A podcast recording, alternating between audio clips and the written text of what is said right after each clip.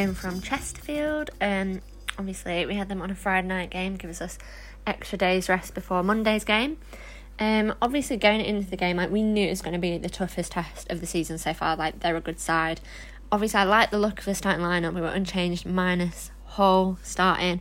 Obviously for Ephron, um, obviously the news like literally came today that Ephron's gone to Peterborough. Of course, I'm happy for him. Like he deserves a move, but you know he started this season so well. We knew, we know he's a quality player, and in a game like this, he is going to be that player that we really do need and will make a difference. So you did feel like that would affect us, but you know, it did feel like a bit of a free hit this game. Like, obviously, we started so well, we're top of the league, and this our first big test, but obviously, we still wanted to do well. Saying that, we didn't get off to an ideal start, we literally conceded like two minutes in.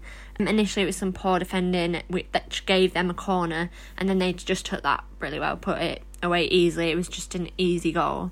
However, I must say, like previously, we w- probably would have crumbled from that point, like especially such an early goal. But we looked in the game, we had decent possession, and then we equalised about 15 minutes later. Chesterfield failed to clear the ball and it fell to Shields. He smashed it into top corner, like proper top bins, unreal goal. Like, he had a good first half and like that goal oh mate like we literally spent the next 10 minutes going can you believe how good that goal was so like once we won all both teams had possession both teams were in the game they had well rehearsed set plays and you know you could tell they'd been working on a training pitch but they didn't like it when we pressed them high. So we did try to take advantage of that. However, they were the ones who scored again. Um, they had a short walk, saved the initial shot, but then it basically palmed it into the path of their player. There wasn't really a defender there to get rid of it, so they easily scored. And yeah, it was another easy goal to be honest. But just before half time, Kabamba had a massive one on one chance and it was saved by the keeper. And it was one of those where it's hard not to score, and it was just like, oh my day, like that could have, he should have scored that. And then we then did score just before half time. For it looked like an own goal from where we were stood, and then it was flagged offside, which obviously makes no sense if it's an own goal. Like I'm literally home now and I still have no idea why it was disallowed. But yeah, we scored either a header or an own goal. It looked like an own goal, but apparently it was offside. So work that one out. Um, we'll see it back on the highlights. But going in the second half, it felt as though like if we scored, we'd still be in it. But if they scored, that'd be like just game over. Second half started fairly evenly, end to end stuff to be honest. But they did apply the pressure, and Walcott to make some really big saves.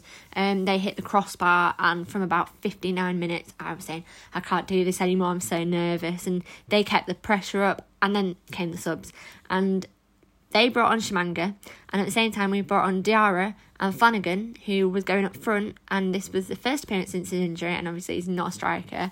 I mean, he did have a great early chance, to be fair, but um, didn't score it. I think a striker would have, but like no hates him. But yeah, obviously he's on his first appearance back playing as a striker. He wasn't going to get that, and then they got a third goal, and basically we allowed Tshimanga to get through, and it was a race between him and Diarra, which obviously Tshimanga wins all day long and we had another chance that hit we hit the post but the game remained mostly there and they hit the crossbar again and I think they just really showed their quality. So we come away with a 3 1 loss. It is the first loss of the season and to a good side who will be up there this season. So we can't feel too disheartened about it. And I really think last season we would have fallen apart. I think first half we did well. Uh, we were properly in the game, matched them, at times were better than them. And I just think in the second half, they were the better side. They had much better options from the bench. I mean, we did create ourselves a few, probably four good chances which we should have scored. And if we score those, obviously, it's a different game. But I think we need a striker and a centre back, although saying that, obviously, Woods might drop back when he's fit. But at the minute, as you look at the team, we need a striker and a centre back, in my opinion. But it wasn't the worst performance I've seen this season. First half was probably the best we've played all season, which is encouraging if that's in a game you've lost.